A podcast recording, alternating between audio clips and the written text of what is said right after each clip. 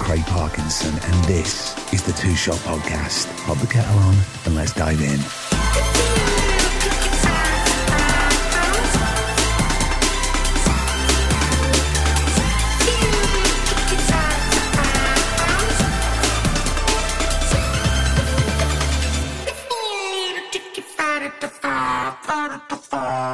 How the devil are you? It is Thursday. It's the Two Shot Podcast. It's not a new episode, and let me explain why in a minute. First of all, I do want to say thank you to each and every one of you. What an episode last week with Sean W. Keeveney. The messages on social media, the support, the text, the emails. Yeah, it seems like it really connected with you all. And I got a lovely message from one of you. Forgive me, I can't trawl back and remember who it was, but they gave the best review, and it was something like, it was just sounded like I was listening to a conversation with two mates in the pub. And that is exactly what I want from this podcast. So it doesn't get any better than that. So a massive thank you to everybody, and a massive thank you to Sean. If you haven't listened to it, I urge you, do go back and listen. Now, speaking of going back, this week it's the Two Shot Podcast revisits. That's right. As soon as I'm up to my ears in boxes, bubble wrap, packing tape, and all sorts of I'm not going to say fun, just all sorts of admin, due to moving. I knew it'd be stressful, but I'm trying to keep a lid on that. What I hadn't taken into consideration was, it's quite emotional, isn't it? It's quite emotional, the old move. So I'm just taking my time and taking little breaks. And speaking of little breaks, that's what we're going to have to do. Take a little break from brand new episodes just for a few weeks till I get myself settled. But there's one thing that we can all agree on if we're in the UK at the moment. Well, I'm sure there's many things we can agree on, but one thing that we're all doing on Sunday night at 9:00 is we are glued to BBC One. We're glued to Happy Valley. It's all everybody's talking about at the moment. So we thought it would be a great time to revisit an episode from a few years back with the wonderful Siobhan Finneran. Not only is she remarkable in Happy Valley, she's just brilliant in everything. She always has been. I've been a massive, massive fan of Siobhan's for years. And it was always nice when I was growing up to put the telly on or put a rather risque film on that you shouldn't be watching. Yes, Rita Sue and Bob Too, I'm looking at you. And hear somebody with your accent on the telly when you were younger. And Siobhan was one of those people. So it was a real joy and a privilege to sit down with her. I'm just looking out the window now. Yeah, the weather was much like it is now, a rather cold and wet day in the northwest of England. So while we're not churning out any new episodes, do go back, trawl back through the years. You can't have listened to everyone. Maybe there's an episode you go, yeah, I don't know that person, or I don't really fancy that person, I don't really get what that person's about. Maybe listen to it, and maybe, just maybe, it'll change your mind, okay? So until we are back in a few weeks, brand new episodes, can you do us a favour? I haven't asked this for ages. Can you leave us a review? The stars are up to you. Obviously, I'm going to recommend the full 5. But just tell us what you like about the podcast, why you tune in when there's in my opinion, far too many podcasts to choose from. But you tune in to us, and you always have done for years, and myself and producer Griff really, really appreciate it. So I'll see you in a few weeks. Take care. Leave us a review. go and take a look at our Patreon if you think we're giving you episodes that nobody else is and guests that nobody else is. Speaking of which, this is the Two Shot Podcast with the remarkable Siobhan Finneran. You take care, and we'll see you in a couple of weeks.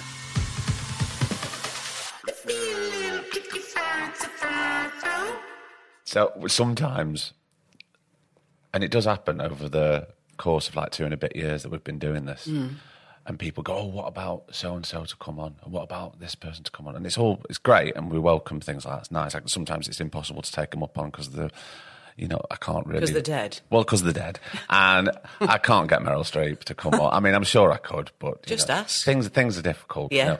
But there's one name that's always popped up, and it's your name, Siobhan. No. It's true. It's absolutely true. And I went, I'm making waves with Siobhan, because I was going to speak to when Will said he lives near you. And you always think about the connections of people, don't you, to get them on. Yeah. So I'm really pleased that you said yes. Oh, well, I'm really pleased you asked. Oh, yeah? Yeah. Because I've listened to them. Have you? Yeah. I'm not making that up. So you know what you get yourself into. I'm not doing it. I can horse ride, but I can't really. I have listened to them. Hey, we can all horse ride. So you know what you're getting yourself into? Yeah. That's good. Where are you? I think so. How do you feel about, because you just said before we started recording, about sort of press and interviews and stuff. How do you find those things? Because I know they're part and parcel of the job, but... They are part and parcel of the job if they're talking about the job. Mm. But if they start delving into stuff that you don't want to talk about... Yeah, I just find it awkward. I also get embarrassed. I'm embarrassed by it. I'm embarrassed by if they want to know about any process and stuff like that. I find that difficult to talk about a lot of the time. And also they usually ask you shit questions, don't they? Or stock questions. Yeah. So, which... I don't think anybody's that interested, are they? It's like when they do the, when they do the behind the scenes footage. If you're on a job, they go, we're gonna do a kind of behind the scenes interview. And I think who's actually interested in watching this? I can understand them wanting to watch the process of like the makeup team, the costume team, all the other departments. But watching actors sitting around having a laugh. Which is meant what we do, let's be honest. Who wants to watch that? I think people want to watch bloopers. Yeah, because that's my interest. I want to watch bloopers. That's funny, isn't it? They're funny, yeah. Yeah, but I'm not sure people are that interested in learning about, what I felt that morning going into work. And it can all just be a little bit earnest, can't it? I mean, I understand. It's far too earnest and too wankery. I find it embarrassing. I find it embarrassing when I watch people talk about acting. That's why I don't. That's why, even though we've started off talking about this, that's why I don't talk about that, because that's not of interest to me. Mm. And because I see myself as much as an audience member as I do, an interviewer. And I get embarrassed. I even hate that word. Yeah. Right? Do you know what I mean? So I want it. I want to know about the person rather than anything else, because that's. Yeah. Then we can all relate to it. Yeah. How can Wendy from Nottingham, who works at a garden centre, connect to the way I approach the scene or that? It's just like, oh, really? Get over yourself. Yeah. And did you ever... Well, they kind of want to know if you've had a good time when they do that thing of going, did anything funny happen on set? It's those things that I just think, a million funny things happened on set, but I don't want to talk to you about them. One, because I'll probably be arrested. Or the person I was with would be arrested, or just kind of like that's not really what I'm here. That's not really what I'm there to talk about. It's to talk about the job and to promote the job, isn't it? Yeah, I find it difficult, and embarrassing, and I don't like them. I don't like a lot of the press. So have you always found? And I don't like what they write about people. So what? Because they take it out of context. Yeah, take it out of context, or just aren't very nice. That's true. Aren't very kind about people a lot of the time. So, yeah. But I think it's like the press over here. They do tend to have that process of building people up, and then as soon as they're up there, they can't wait to knock them down. Absolutely, yeah. Yeah, and that's rubbish, isn't it? Yeah, and I'm sure they've got sort of files and files on so many different... Well, I know they do. Yeah. So many different people. And then as soon as it's the right opportune moment, right, get that story out that we had from 18 months ago, because this is the time. This is the time to now spread that maybe shit all over them. It's rubbish. Yeah, I don't like it. And let's ruin people's lives a little bit more. Because they're obviously having a great time. So let's just make it a little bit better for them, shall we? Kick it. I'm spitting all over the microphone. Kick them while they're down. Don't worry, it doesn't matter about the spittle. Okay. I usually say things like, we'll edit that bit out. I'm not going to edit that bit out. No, please keep that. I want you to keep that bit in. You've just signed the contract there. I'll keep that bit in. Should we talk about Oldham? Yeah. Talk about growing up? Yeah. I grew up in Manchester, really, for the first... From being little, those are my memories of being in Manchester at my grandparents' house in Chorlton-cum-Hardy. And my mum and dad, we moved to the other side of Oldham, Saddleworth, when I was about 6 or 7. But I still spent all my weekends in Manchester, so with Margaret and Harry Billings on Merseybank Avenue. In Chorlton, so... It wasn't just you, was it? It was me and my brother, and then there was my mum's sister who had 6 girls. Wow. Yeah. Busy. Really busy. And I was the eldest of I was the eldest grandchild, so, yeah. There weren't 6 straight away, obviously.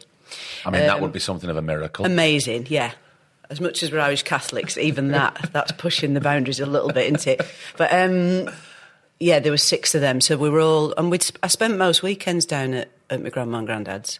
I think my mum and dad went out. I think that's what it was. It was their night out on a Saturday night, so they'd get out with my auntie and uncle, and me and my brother would stay at my grandma and granddad's, so... Yeah. Obviously, I had a good relationship with your grandma and granddad. Oh, yeah, they were fab. Yeah, they were really fantastic.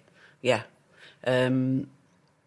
Yeah, no, they were great fun, I think. I remember them being great fun as a kid. And my grandma loved the theatre. Oh, did she? Yeah, which is where I think it probably came from, apart from wanting attention. What, you or your grandma? Me. My grandma probably wanted attention as well. And I think got it quite a lot of the time. But it all bleeds down. Yeah, it's all genetics. Did she take you to the theatre when you were younger? She did, which is really weird. She was a seamstress. That's what she did. They're from Salford. My mum's family are from Salford. My dad's family are from Ireland, but my mum's family from Salford with Irish. So my great-grandparents were Irish on my mum's side. And she was a seamstress, my grandma, and I think until she got married and then had the kids and then was a housewife. But she always loved the theatre. I don't know how much she went. I'm sure she didn't go very often as a kid, but as she got older, she liked going to the theatre. Yeah. And also liked doing... this is really weird. Went to a course and did a voice and speech course. Really? I know, really weird. Because it doesn't come... We don't know where that came from, but she just obviously loved it.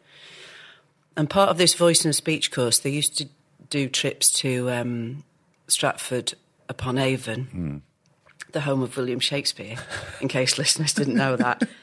And she didn't have a companion with her, really. So she took me. So I probably started going... Only maybe once or twice a year, if that, maybe once a year, when I was about 8. Right. To see these productions at the RSC. I ain't got a fucking clue what was going on. No. I had no clue what was going on. But for me, it was a trip out on the train with my grandma to Stratford. And at the end of the show, we used to go and have fish and chips or, something to eat and a cake. So that was the trip for me. Even though you didn't understand what was going on, yeah, quite right, you know what I mean? My little boy's 8 and a half. I don't understand what's going on now, by the way, either sometimes. When I sit and watch Shakespeare, no.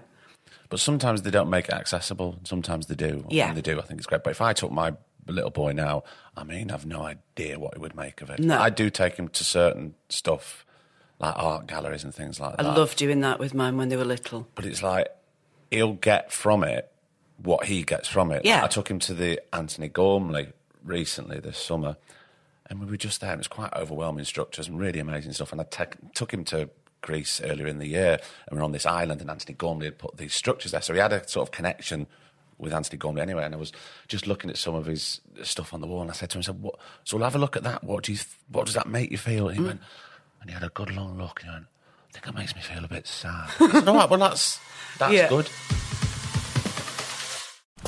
Namaskaram, my name is Neyad. I'm a tour leader with Explore. Come, follow me for a breakfast you will never forget. Namaste. Because you are going to make an incredible masala dosa under the watchful eye of my mom. Kya baat hai, mom? Each home adds their special touches. But not everyone gets to join in a traditional family meal. You will if you explore. For global adventures, search exploreworldwide.co.uk and don't just travel, explore. How's it? My name is Lasedi. I'm a tour leader with Explore. Come on, let me show you something. Oh, careful. Can you see it? Oh, trust me. It can see you. There, between the trees. It's not every day you get to see a rhino on a walk. I guess not everyone is taken to the right places. But you will be, if you explore. For global adventures, search exploreworldwide.co.uk and don't just travel. Explore. Yeah. So I'm wondering, when you went to the theatre at that age, even though you didn't understand, did it make you feel anything? Was there a spectacle about it that you loved, or were you just thinking about the fish and chips on the way home? I think, if I'm honest, I was probably thinking about the fish and chips because I've always liked my food. Yeah. But there must have been something went in. There must have been something sitting in what to me was an alien environment going, but it was a great environment to be in, and watching these people up doing something I didn't really understand, but getting a big clap at the end. And I obviously understood bits of it and could follow it and would find the humour in it, and, you know, if somebody was doing a clowning around or doing a pratfall or whatever, I'd get all of that business. But I recently cleared my loft and found a load of the programmes that I'd managed to keep. And I saw people like Glenda Jackson play Cleopatra. No way. Yeah. Yeah. Wow. I mean, I don't remember that at all. No, but you did. I mean, did. Yes. I was there, yeah. Yeah, so all of that. So I think that's where it sort of came from. That and my love of theatre and my love of sweets and drink, probably. But there is something. I always connect going to the cinema when I was young with, like, romance. Yeah. There's something very romantic about, you know, the lights coming down. Yeah. And I suppose you can get that with theatre as well. Although I suppose very glamorous for us as well, in a way, as kids, you know, because you don't. And it's exciting, and there's a great atmosphere. So all of that must have rubbed off on me. And also, it's not something that you would do. Well, not where I come from. It's not something you would do once a week. Do you know what I mean? It was a... like I say, I think that was... I don't remember at all going to... I remember going to see a puppet show that my mum and auntie took us as kids to see. Is there a story? Peter and the Wolf, that's the right story, isn't it? Yeah. Oh, God, I'm just about awake. There was that story, and we went to see that as a puppet show as kids, and being quite, you know, enthralled with that. But apart from that, I don't remember going at all. I can remember going to the pictures, maybe. I can remember going to the pictures again with my grandma to see Chitty Chitty Bang Bang. And... Still terrifying. Absolutely terrifying. Yeah, I could never get on with that. I mean, he really still is quite scary, isn't he? Well, he is, but I've found the overall film of it quite odd. I couldn't connect with it as a kid at all, Chitty Chitty Bang Bang. And it wasn't just the child catcher. I mean, he was part and parcel of it, but I didn't buy it all. No. And I found it quite creepy. Yeah. This is another podcast. I know, but it is actually quite creepy. But again, you see, food plays a part in mine, because we got a box of fruit pastels at the cinema, so I can remember that really clearly. Oh, God. They don't do those anymore, do they? And they used to do boxes of Maltesers, didn't they? Yeah. Again, this is another podcast. Sorry. Like a BBC Two food reminiscing show. Yeah. But I did... There must have been something, because I really enjoyed my days out. But again, like you say, it wasn't something that happened once a month. It was probably once one year and then maybe a couple of times a year after. I can remember once going down and missing the... There was a television series that my mum was obsessed with called Rich Man, Poor Man, and one of these trips clashed with the last episode of that, and I'd sort of been allowed to half watch it, even though I don't think my mum really thought I should have been doing. And I can remember being a bit pissed off, thinking, right, I'm going to this theatre trip with my grandma on the train, but I'm actually going to miss the last episode of Rich Man, Poor Man. Priorities. Yeah, they haven't changed much over the years. So, what did your mum do for a living? She's a teacher, my mum. Yeah, she's a teacher. So, was she a teacher at the school you went to? Yeah, which was terrible. Did she teach you? Yeah. Oh, how was that? Awful. When I think back, yeah, if I look at it now, I go, what a terrible thing to do to a child, because I had to behave all the way through infant school and junior school, because my mum would know if there was anything going on at school because it would be discussed in the staff room. Spread like wildfire, wouldn't Awful. It? Awful. Yeah. I can remember saying things like, you know, apparently today at school, having tea, you know, apparently today at school there were some silly children playing all join on for, I mean, it could have been anything, all join on for kissing boys, girls, or even the classic all join on for pulling girls' knickers down. Yeah. That did happen when I was at junior school. Why was that a game? So all those kind of things. She could just say again, that. That's another podcast. Yeah, sorry, I'm really sorry. No, it's fine. So she could just say that at the tea table. Yeah. Without saying, were you involved? What was happening? Or Mrs. Such and Such a body said today that there was some naughty kids. Blah blah blah blah. So she wouldn't have to necessarily tell me off, but just I was aware that she was aware that I'd maybe been in trouble that day, or... She was telling me that she was the oracle, the old seeing eye. Yeah. So that was... I didn't have a bad time, but that's because I was behaving myself so bloody impeccably so that I wouldn't get in trouble when I got home. So Mum was a teacher. She taught, like, the first year of infants. I don't know what it's called now. It'd be year 2 or something, won't it? I don't know what it's called, year 1 or whatever. She would have been like infant 1 or something. So she did that, and my dad has done every job there is going, really. Has he? Yeah. He's a taxi driver, still. So he's done that. When I was growing up, he was a pools man. He collected the football pools on a Friday night. He did the pools round. He was a teacher at one point, so he went to retrain as a teacher when I was probably about 8 or 9. Right. Didn't do that for very long. Then worked for the Catholic Rescue Society. I don't know if they still... I presume it does still exist. And worked in homes, really, for... I think then they'd have probably been described as bad lads, which, of course, was not the case at all. Now they'd be described as... kids who are at risk or, you know... disadvantaged. Yeah, all of that kind of stuff. But he did that for quite a long time. He's done everything there is to do. Do you think he enjoys sort of... Or did enjoy sort of moving from sort of job to job or trying to find it? Or did you think he was frustrated in the fact that he couldn't settle in different jobs? I think he's just always...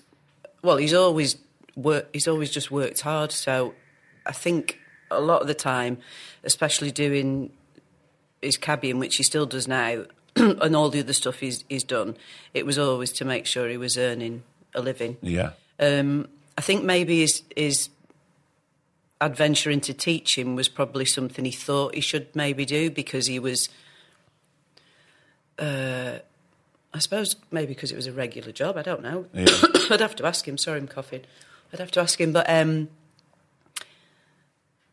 don't think he liked that side of it. I don't think he liked the as much as he liked working with young people. I don't think he really enjoyed the teaching side of it. So maybe because he couldn't do enough, or yeah. Whereas working in the homes, I suppose they'd be called, wouldn't they? I was going to say hostels, but homes. He could maybe do a bit more to help there a bit more one-to-one as opposed to dealing with classes of probably 30-odd kids. The school he worked at was near Strangeways in Manchester, so there will have been a lot of... It will have been a tricky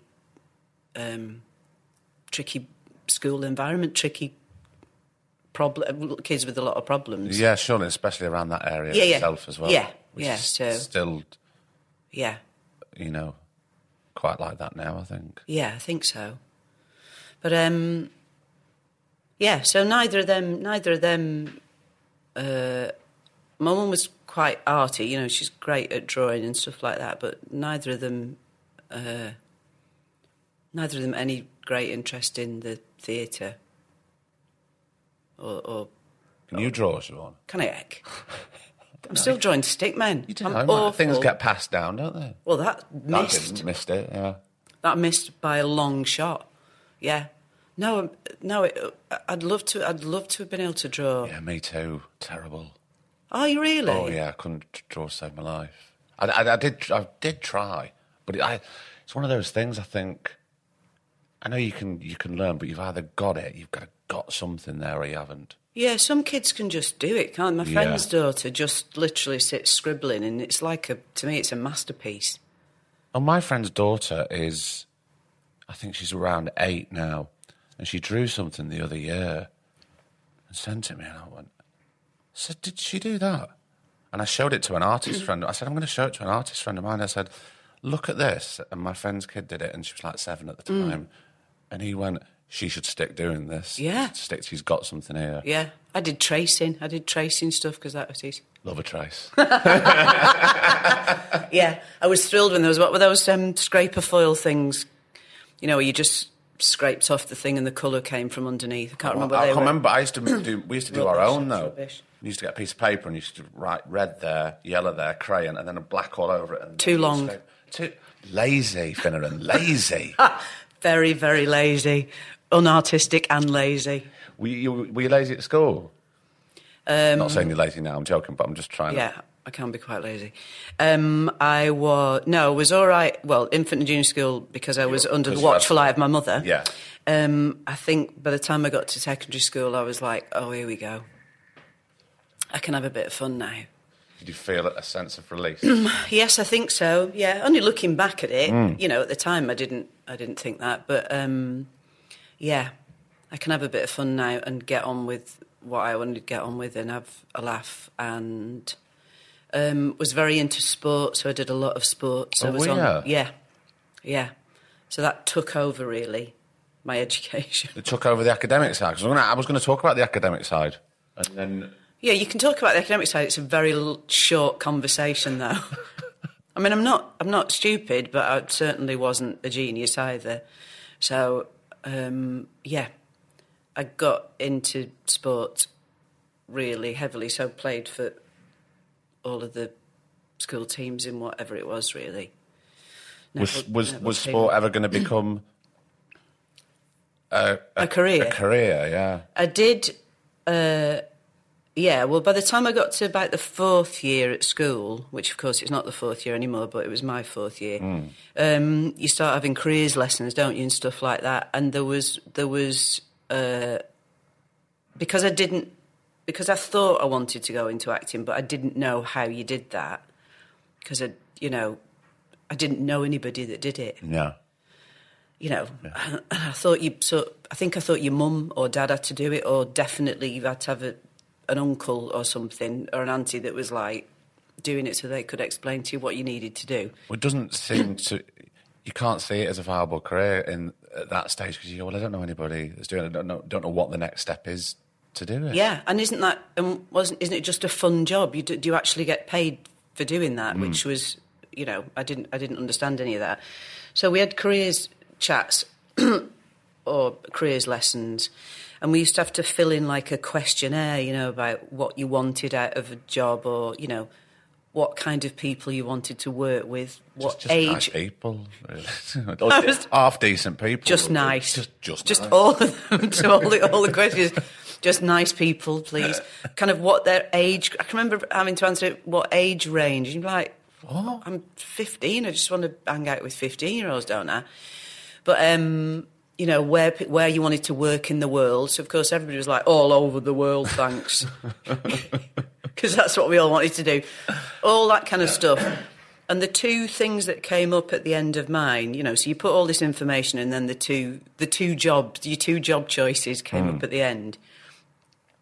And mine were librarian, which is still funny, and actress, which is still weird, because that's, I don't know how I'd managed to fill that in. Obviously, I'd filled my answers in a bizarre way, because those were the only two jobs that came up. But because I was good at sport, when I took my phone to the careers teacher and she looked at it and went, librarian, so she thought, there's no chance, because she'd have to be quiet for a lot of her life, and that's not going to happen.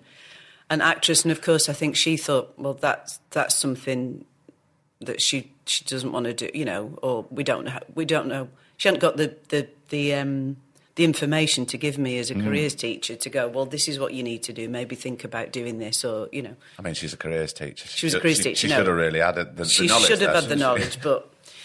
and she started talking to me about the fact that I did a lot of sport, and also that at the time I was also quite interested in working with kids with special needs, as it was then, you know. Mm.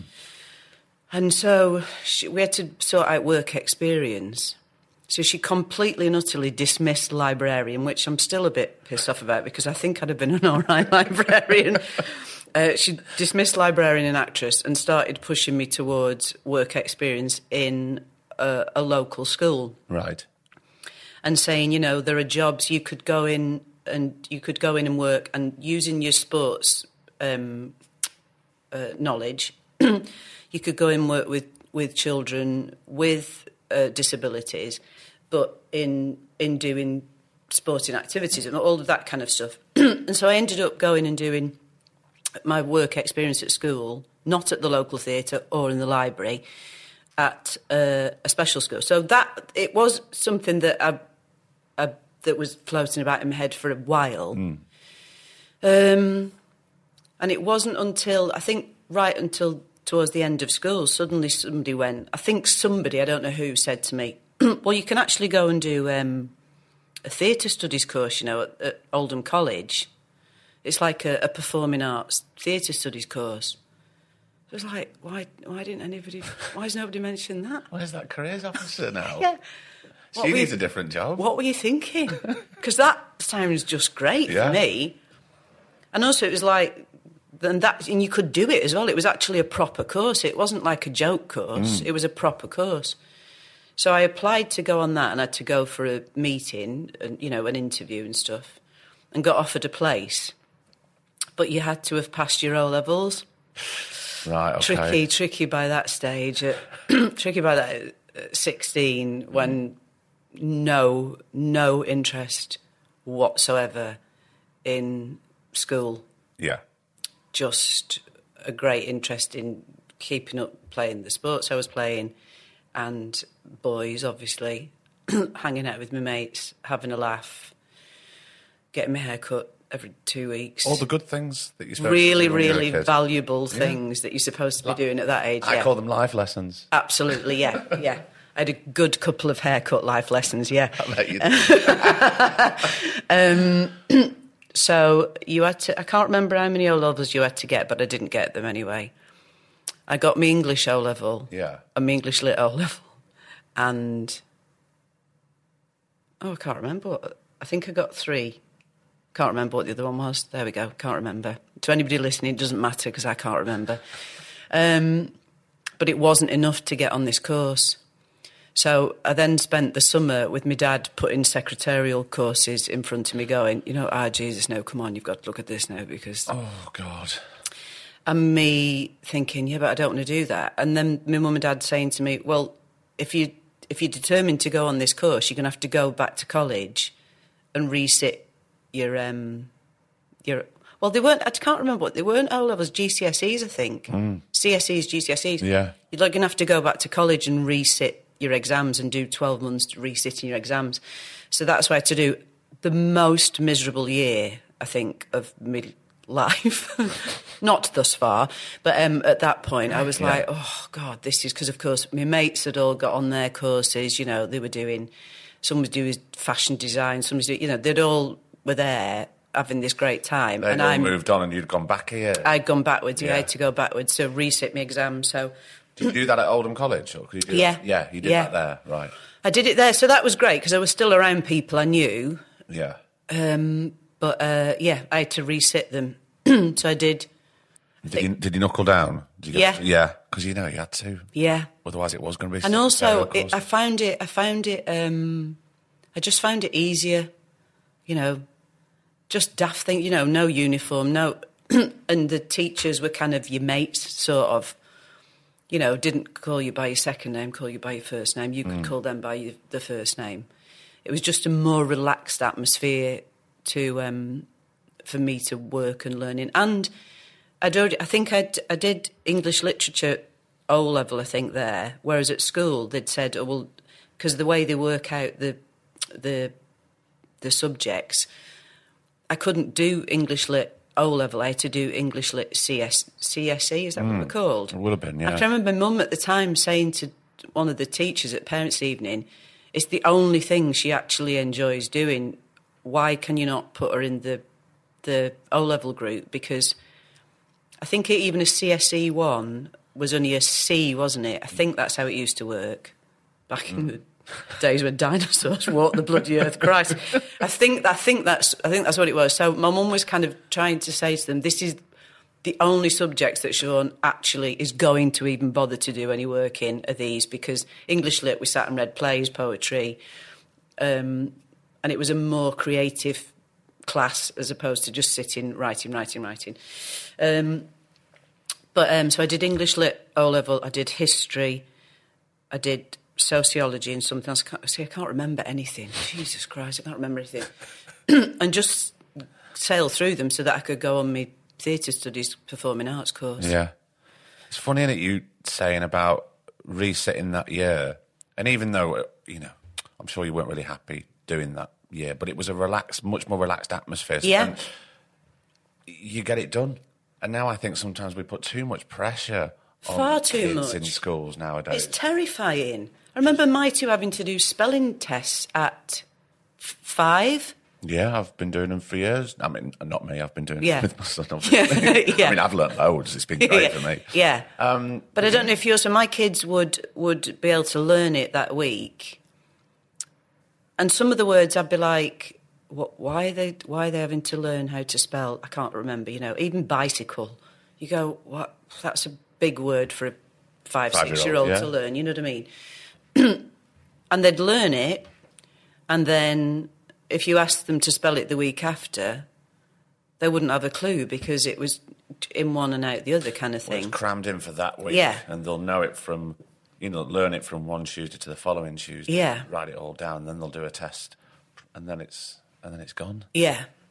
So, but I think like you, I think the pressure is on, isn't it? And actually some kids are just not at that level. They're not ready to do that learning. Every child is and should be on a different level of the learning.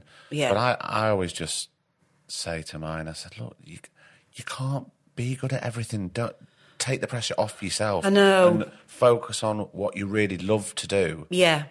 Like you obviously got off on the more creative side of it instead of just sort of scribbling down all the time. And that's what people should put the spotlight on and focus on that and nurture that with children. We just can't. We can't accommodate that, though, in within a school situation, can we? Because there's 28 other kids in the class who've all got different gifts and stuff. So, yeah, I find that it just makes me sad that kids are going through that and all the pressure that's put on them when it comes up to the big exams.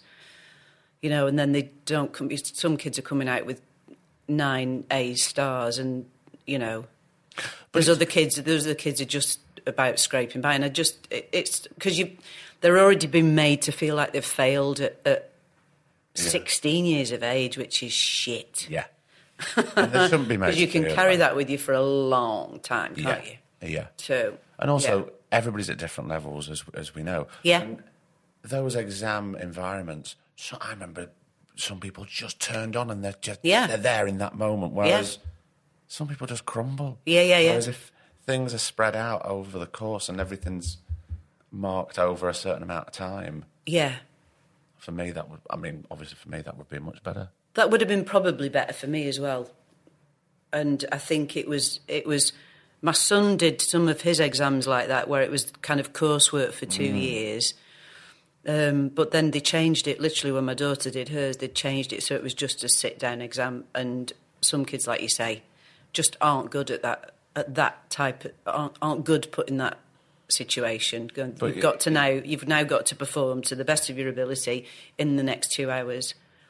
Doesn't matter what's been going on before, doesn't matter what's going to go on afterwards, you've just got to now. This moment. Absolutely. But surely you get a truer view of what somebody's like and their skills over the space of time. Yeah, of course you do. Or just, sitting with them. But then I could now start banging on about self-tapes in our bit stupid business. Well, we can. Let's talk about it. That's a great thing. We can talk about anything. But that thing about, like you've just said, you've now got to do your best in this, with an exam this hour... You've got to do your best, give of your best in the 2 minutes worth of self-tape that somebody's going to sit and watch. But they're not seeing you, and they're not trying to work out then if they can work with you, if you can work with them. They're just seeing a start. Your interpretation of what they of that character, of that part, And where you would start. It's not even an end product. Not at all, no. But also I remember saying to people... Exactly what you were saying. It's a two-way thing, working with people. Yeah. Like, I want to meet people in the room. Yeah. Because we might go, on paper, wow, this person looks great to work. Yeah. Then you meet and you go, oh, no, we don't click. Yeah. It's happened. But I've only worked that out. And I think I hadn't even worked that out. I think my agent said to me a few years back, well, you might not like them. You go, what? Oh, wait. Oh, I'm allowed that. Oh, I do have a choice. Yeah. Oh, I'm allowed to go in and go, do you know what? That was nice, but I don't think we're going to work together very well, or... Yeah. And sometimes the opposite happens, where you go, oh, I think we really got on. And you get to work with them and you go, oh, no, we're... This is rubbish. We're singing off two different MCs here. Yeah. Miles apart. Yeah. And then you just got to make the best of a bad situation. Yeah. Which we've all done. Just get your head down and shut up. Yeah, and get on with it. I've learned that the hard way. Let's just jump forward, though, while we're on this sort of subject. Anyway, about auditions, how are you with auditions? Not great. I get very nervous. Still? Yeah. Yeah. I'm hoping that that's going to eventually go away, but I don't know. I mean, I think now I know what I'm doing when I'm at work. But I think with most actors, we're all waiting for somebody to tip up on set, tap you on the shoulder and go, right, I know you're having a great time, you look very nice in your costume, but you can go now, because because you don't actually know what you do. All of those kind of things. We all have... I think we do anyway. Oh, I think we do. Yeah. I think everybody still gets anxious. And we're still... So in an audition situation, if you're going in to try and impress the person you sat opposite, and to try and show them in whatever time limit you've got that you can do that job to the best of your ability. And anything can be going on in your world, can't it?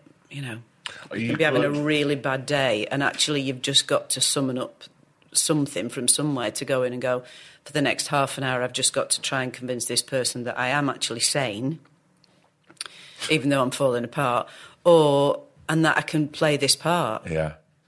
And anything can happen in that situation. I've been in loads, and I know mates as well, walked into an interview and thought... And in their heads been thinking, can we just do this script, because I'm actually there. I'm in that space now where I could just have a go at this. And they start chatting to you about life and whatever, and one little thing can just knock you off balance, and then them go, right, let's have a look at these scenes, and what do you think about this, and what... And all the time he's thinking, can we just read them out loud, please? Because then we've got that bit out of the way. I mean, then we can do a bit of work. I think you know, we all know what their intention is. It's, oh, we'll have a little chat and we'll just get relaxed. Yeah. Then we'll go into it. Whereas it's not conducive. I'm there. I'm ready to go. So let's do that. We'll do that other bit after. Yeah. Or maybe we just won't do it at all. Absolutely. And the dreaded question, what have you been up to? Oh, just doing some washing up. Yeah. Went for a big walk because my mind wasn't very clear and I need to go for a big walk. Yeah. What have you been up to? Crying. I've been doing a lot of crying, actually. Yeah. I've just tended to sit in my bedroom under the duvet, having a good cry this week. But I've learnt these lines, so yeah. Anyway, should we talk about the scripts? Yeah. Knock them off balance. But that can knock you off, can't it? Anything like that can knock you off, or, you know. Are you good at shutting off whatever's going on in your life just to focus on that for that moment? I think I must be. But again, I think that's I think we can do that as actors a lot of the time, going, right, I can just go and inhabit somebody else's head now for 10 minutes and not think about what's going on in my world. Yeah. I do that with this sometimes. Yeah. Because then I can just put everything on that other person and listen to them. Right, yeah. It's a bit like, you know, when you're on a job and you're going, God, I haven't had a cold, I haven't been ill for ages. Yeah. As soon as you finish, bang, you're ill, because your body just sort of releases and allows you to be ill. Yes. So it's part of that that world as well. Yeah. So I'd probably... I mean, you sometimes you can't get away with it all the time, can you? But if people are used to you having fun and being chatty and all of those things, and if you're not like that, you then can be spending the day dreading the question if somebody comes up to you and goes, are you all right? Because actually, I'm not very good at lying either. No. Going, actually, no, I'm not great today. But then not necessarily wanting to discuss whatever's going on, but just saying, no, I'm a bit quiet, or I'm just not feeling myself, so... yeah, I know. If someone asks me that and I'm not in a particularly having a great day, I will go, I'm all right. Anyway, so then I'll reflect it and just sort straight of away, give it them back. Yeah, steer the conversation away from that. Yeah, it's just defence, isn't it? Yeah. Oh, I'm good. And your good's getting quite higher and higher. No, I'm really good. I'm tonight. Really good. You think, please just stop talking to me now because I want to go away and hide. But yeah, suppose we are good at doing that. And actually, like I just said, because we've got that facility to be able to go, actually, I can go into work today and pretend to be somebody else with all of their problems and worries, or all of their joys, and I can deal with the other shit later. Yeah. When I have to go back to the real world. Yeah. I think that's kind of healthy sometimes. I think it probably is. And even when, you know, you have those days where you go, the last thing I want to do is do this right now. Yeah. And you just go, right, I'm just going to get through this scene. Yeah. Right, we've gone that, put that to bed. Yeah. Let's get through this. Yeah. Go and have a bit of lunch and then we'll carry on just getting through it. Well, you're being paid to be there, so there's that other thing, there's that work ethic thing of just going, I actually can't go home because I've got to be here because I'm contracted to be here and I'm being paid, but I'd actually quite like to just be somewhere else right now. But in a way, it's really nice that choice has been taken away from you, because it's not like we do things where you can just pick up the phone and go, do you know, I've got a really bad voice today, I'm not feeling very well, boss, can I not come in? Yeah. Your leg better be fucking hanging off. Well, you have to go into work, don't you, really, to be sent home. They have to look at you and go, no, you are. Your leg is actually hanging off. Yeah. Did you want to come in to work today? Well, I just thought I'd show you about my leg. I just showed you my leg is actually hanging off. The combine harvester and it's just sort of... Yeah. Well, is that when you're working on the farm? Yeah. Yeah, yeah. It was a bit like school, though, when I wanted to get off school and you have to go in to show that you're really ill and then get sent home. Yeah. That was far easier to do. Much easier to do. Or just lie against the radiator. Yeah. And then say to your mum, I'm really hot. She'd be like, you're boiling. Many tricks. Got to be careful, aren't you? Really Otherwise, you don't want to put the doctors. Yeah. You want to make... There's a fine line. Yeah. Yeah, because then bluffing it at the doctors is not that easy. But somebody said to me, oh, God, 12 months ago, a lady I didn't really know and was chatting to me about work and stuff and said to me, oh, it must be hard that, you know, pretending to be somebody else all day. And I did that thing where you go, you know, no, you know, do you not take that classic? Do you not take that home with you? And you go, of course I don't take it home with me. You know, it's finished when I finish work. I get in the car, get driven home. Thank you very much. And it was only literally a couple of years ago, I thought, but she sort of started to try and get into it with me, going, yeah, but, you know, you if you've had a day where you've been playing, as I've done a bit of, you know, mother of dead children and stuff like that. Yeah. How do you shake that off? Because you've actually really had to inhabit somebody else's head, you know, and work. And I was still doing the thing going, yeah, but it's, you know, it's not, you're not operating on somebody, you're not a surgeon who's got to, you know, be careful about what they, you know. But it was only afterwards I thought, yeah, it's not that great for our brains, I don't think. I don't think it's always that great for our brains to be going, because our brains are really complicated, aren't they? And there's bits of them. I've been reading quite a bit about the brain over the past couple of years. There's bits of our brain that hold on to stuff and can't decipher whether it's actually happening or it's not happening. Mm. So pretending to be the bereft mother of a child that's been murdered for 3 months, what bit of your brain is going, you've got to really fight, the logical bit's got to fight the bit that's going, oh, should I be worried about this still? Yeah. Because I'm experiencing these feelings. Are these real feelings? I don't know if this is a real... All of that is a bit of a mess. Our imagination is so powerful. Yeah, absolutely. Sometimes it can run away with you. Absolutely. So you must retain something. Yeah. Which is why I should have been a librarian, let's be honest. Well, let's go back. That careers teacher was onto something. All those she clearly was. She clearly was. I suppose it's about filtering, isn't it? About how we filter it out. Yeah. And if we can do that, if we're capable of doing that. Yeah. Which we all hope to be capable of doing that as we get older, but I still think, you know... We retain something. Yeah.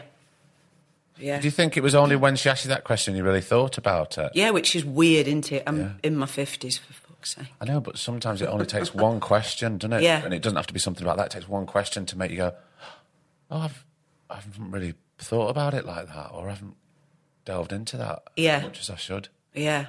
And then that sets you thinking, that's on another rabbit hole. Absolutely, yeah. Yeah. Should we go back to the theatre course? Let's get back there. Should we go back there? Yeah. So you started there? Started there. I did a great time. It was... years. It was 2 years. Yeah. It was A-levels as well, so I was doing a theatre studies A-level and an English A-level. But it was a great course because a lot of the courses that were about at the time didn't do a lot of public shows, whereas we did one, I think, every term. I think that's right. So it wasn't purely sort of academic. Not at all. No, it was a performing arts course as well. I suppose. Okay. Yeah, it was a performing arts course. So, you know, we did dancing, we did singing, we did all, and then we did acting bits as well. So we did shows. So sometimes one term we'd maybe do a show. They used to be called, like, highlights, which were a selection of musicals, and we'd do maybe 3 numbers from, say, 5 musicals. Yeah. So they were good fun. They were always great fun.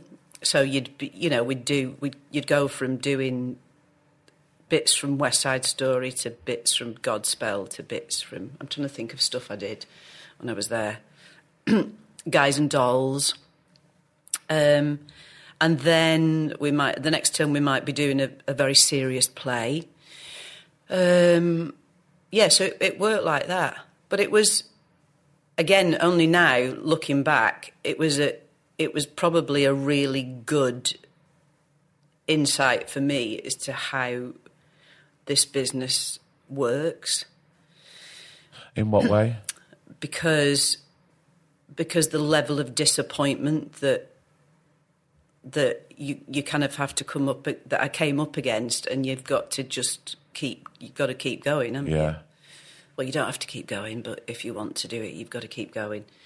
So there was I've told this story about 52 72,000 times, in fact. My mates now will be like that. Please tell it again, because I haven't heard it. If I've heard it, I'll just stop you. I don't think you'll have heard it.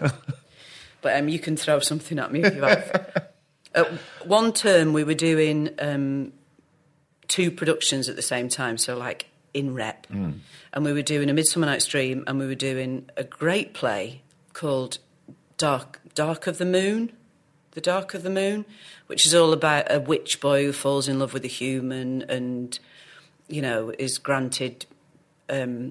is turned into a human, but I don't think he can speak. I can't remember the play. This is going really well. But loads of parts in that, like 1 million parts in that, and A Midsummer Night's Dream. So... Loads of parts. Loads of parts in that. Loads of fairies. So, all of that. There's fairies in that one. There was witches and all sorts in the other one. There was, Angry Neighbour in Dark. There was all of those. There was two classes. There was probably 50-odd kids, maybe. So they were casting these two productions. So the cast list eventually went up, and of course and it was that classic that you see in American teen movies where the cast list goes up on the wall. And everybody sort of scrambles. Yeah, what part did you get? Yeah. All that business, yeah. And we got to the list going up, and there was a crowd of people, and people, I've got that.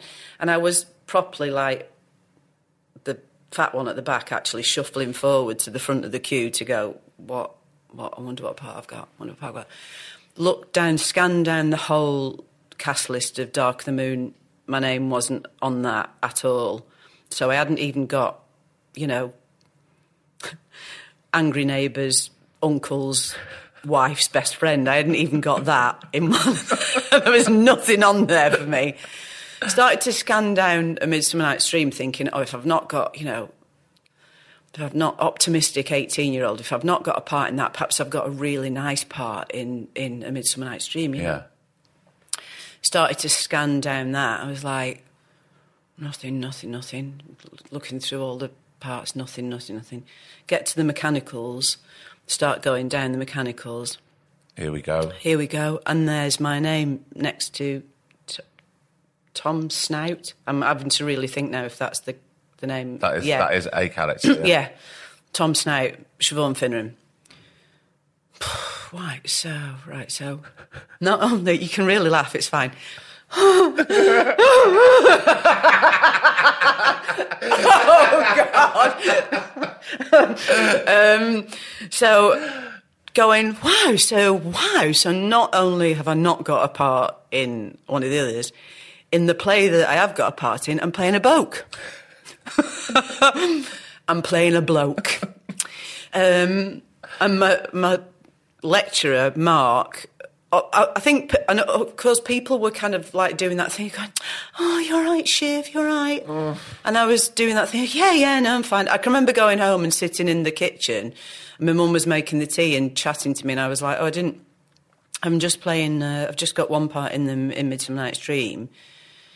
And, of course, she was carrying on making the tea. She was like, that's good, Wrong answer. Of course you should be saying, you should have been to Tanya, my darling. Of course you should have been to Tanya. All of that. But my lecturer at college, teacher at college, he wasn't a lecturer, was he? But Mark saying to me, are you all right? And me going, doing that brave thing of going, it'd be great, And him saying to me... like the biggest backhanded compliment ever. It's just that we didn't know anybody else who could do that. What, you didn't know anybody else who could play a bloke? I don't know how well this is going. I'm quite 18. This is quite difficult. I'm 18. I'm quite overweight. I'm really struggling here as it is with my life. But thanks for adding to it. Yeah, thanks for adding to that, because I can play a great bloke. And I should be pleased with that. So I suppose that at the time it wasn't the lesson that I wanted to be learning, but it's I suppose that disappointment then you just go, that is a lot of this business. It is just, I think you don't look like a princess, Siobhan, so you're not going to be playing a princess. You're not going to be playing a fairy. You're going to be playing one of the mechanicals, which is really funny part. Yeah. and you're going to do it well and you're going to have a laugh doing it. It's all going to be fun and it'll be great. And, you know, so just get over the disappointment of the fact that you're not involved in the rest of it, but you're going to be in this bit. And that was a good, I suppose it was a good lesson. You didn't feel it at the time, though? Or did I think I was just devastated. I was just really devastated. Yeah. And did that whole thing, God, this is so unfair. This is so unfair. I actually could play that part. And, I think I did a lot of that. Get used to it. Just get used to it. Absolutely get used to it. I think disappointment should come for people wanting to, try and forge a career. Yeah. Business, cause... Yeah.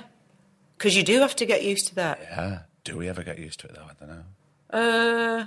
I think we get... Well, I've found it much easier to just go over the years to go for a meeting and it finishes when I come out of the meeting. Oh, you're good at that, are you? A bit better. A bit better than I was. There's some stuff you go up for and you go, oh, God, I would love to have a go at that. But if it's not for you, it's not for you, is it? And, again, it's the controls taken out of your hands. Of course it is. Want it and throw you out in the ring. Yeah. As best you can. Yeah. And if they decide to pick it up, they do. But if they don't, then... Yeah. Yeah, what can you do about that? Nothing you can do. Well, it's like I was saying to you, I was mentoring this young lad who graduated this year, and he's been finding it very hard, So I have lots of phone calls with him. He's a very, very sweet, lovely lad. And he got offered a job, and he went... And it was a tour or something. He said, I turned it down. I said, no, I didn't think it was the right thing. I said, great. That's good because you've got the power there. The power is that you've got is to say no. Yeah. And I say it to so many people. I think it's vital. Yeah. You can learn as much by saying no as you can by saying yes to something. Yeah. You've got to claw back a little bit of control that we do have. Well, sometimes there's a relief in that, isn't there? There's a relief in going, do you know what? All I'm thinking about this is, all I'm doing is worrying about this. Instead of just going, that's fantastic, yes, when do I start? You worry, you go, oh, what about this? What about that? And you go, as soon as you go, I'm not going to do it, you stop all that worrying. Mm-hmm. You stop it all. You stop all those questions. You stop all that, am I going to be able to do this if I do that? If you just go, no, I'm not going to do it, but then you've just got to sit with your decision and go, I made that decision. I felt relieved about it. No, I've got to move on from that. And if it's the right decision because your gut doesn't lie to you, I think. Yeah, very rare. Very rarely, yeah. Very rarely, you can get yourself confused though, can't you? Very, very easily. Very easily, More so as the years go on. Yes. But I did that 2-year course and then started and applied, because I was sort of in it then, and there were teachers there who were going, right, the next step on is for you to apply for drama school and this, that and the other. So I was massively excited about doing that. Because you've got another 3 years. Another 3 years of delicious, what I thought would be delicious training and being given plays to read and being taken to the theatre and getting fish and chips, obviously, on the way home. All of that business with like-minded people who were all, so very excited about that. And then found out that you had to pay to do that in the first place. So I think my mum and dad... And I worked in the local newsagents. I'd worked in the newsagents from being about 14, so, but not... I worked in the newsagents. Yeah. It's a good job, isn't it? Yeah, it's great. I ate most of the sweet counter. Yeah, me too. Yeah. But I did get to smoke in the back room. Oh, really good. Yeah. I never got to do that. I did get absolutely hammered one Christmas Eve. What? At work, yeah. Not good. It's not the best luck, is it? Really not good. Really not good. Got home and crashed through the front door. My mum was like, what have you been doing? I was like, I just had a few drinks at work. I was absolutely hammered. Hammered, ruined my Christmas. Anyway, so I started applying for drama school, but my mum and dad, I think this is what happened, because I can't really remember, were kind of like, okay, but you can't apply to all of them, because it was maybe 20 quid, probably not even that much. It was maybe 20 quid to just apply. And then, of course, it'd be a case of going on down on the train, maybe having to stay over in London. Money, so, money. Yeah, so it was a case, I think they said you can do or they would pay for me to audition for three, and I paid to audition for the fourth one. So I applied to, and of course I didn't really know where to apply, so I just applied to the ones that I'd heard about. So I applied to RADA, and RADA, Guildhall, Central and Drama Centre, because Drama Centre was the one that looked a bit alternative and a bit, you know, and I thought, well, yeah, I'll go there because that looks a bit different, yeah. You know. And so did my auditions for those. Was there anybody helping you with guidance for the auditions, or were you just doing it kind of off your own back? Well, there was a bit. There was help at college because of course we'd been doing pieces. You know, we had to do. Sometimes we'd have to do, like, you know, go off and learn a Shakespearean queen and something else, you know. And then would you have to sort of perform? And you'd have to perform in front of the rest of the group, right? And definitely in front of the teachers. And so there was a help. There was a help there, but there was like 50 of us, and I think 45 of us were all auditioning for drama school. So, you know, and you could do. I suppose you could do. You'd do your pieces with your mates and stuff, and get them to give you a bit of a clue as to what was going on, but. But I really, when I think back, I really wasn't prepared to go and do what was sort of expected. You know what I mean? Mm. And also, when I think back, the pieces that sometimes there were set pieces that the drama schools were saying, you've got to do one of these, and you can do something of your own, a modern piece. Bring your own modern piece, but you've got to choose out of these three Shakespearean pieces. And when I think back now, I can remember my audition at Drama Centre, and which was like a nightmare. It was like a living nightmare, because it was one of those where I got there, and it was a room, quite a packed room of people, and then I was taken into the audition room, which was like the size of a football pitch, with a panel, you know, the long table, yeah. A mile away from the stage. And the young lad who'd taken me in sat at the back of the room, and I was on a stage, and they'd asked, I think one of the Shakespearean pieces, or, you know, whichever ones they'd suggested we had to do, one of them was a queen, I can't remember what, but she was obviously supposed to be about 70. Mm. I mean, completely and utterly ridiculous, an 18-year-old... girl trying to pretend to be an 18-year-old Shakespeare, an 8-year-old Shakespearean queen. So I did that, and there was just nothing. There was like a silence, probably because it was fucking awful what I'd just done. I know, but still that anything, silence. Just this big silence.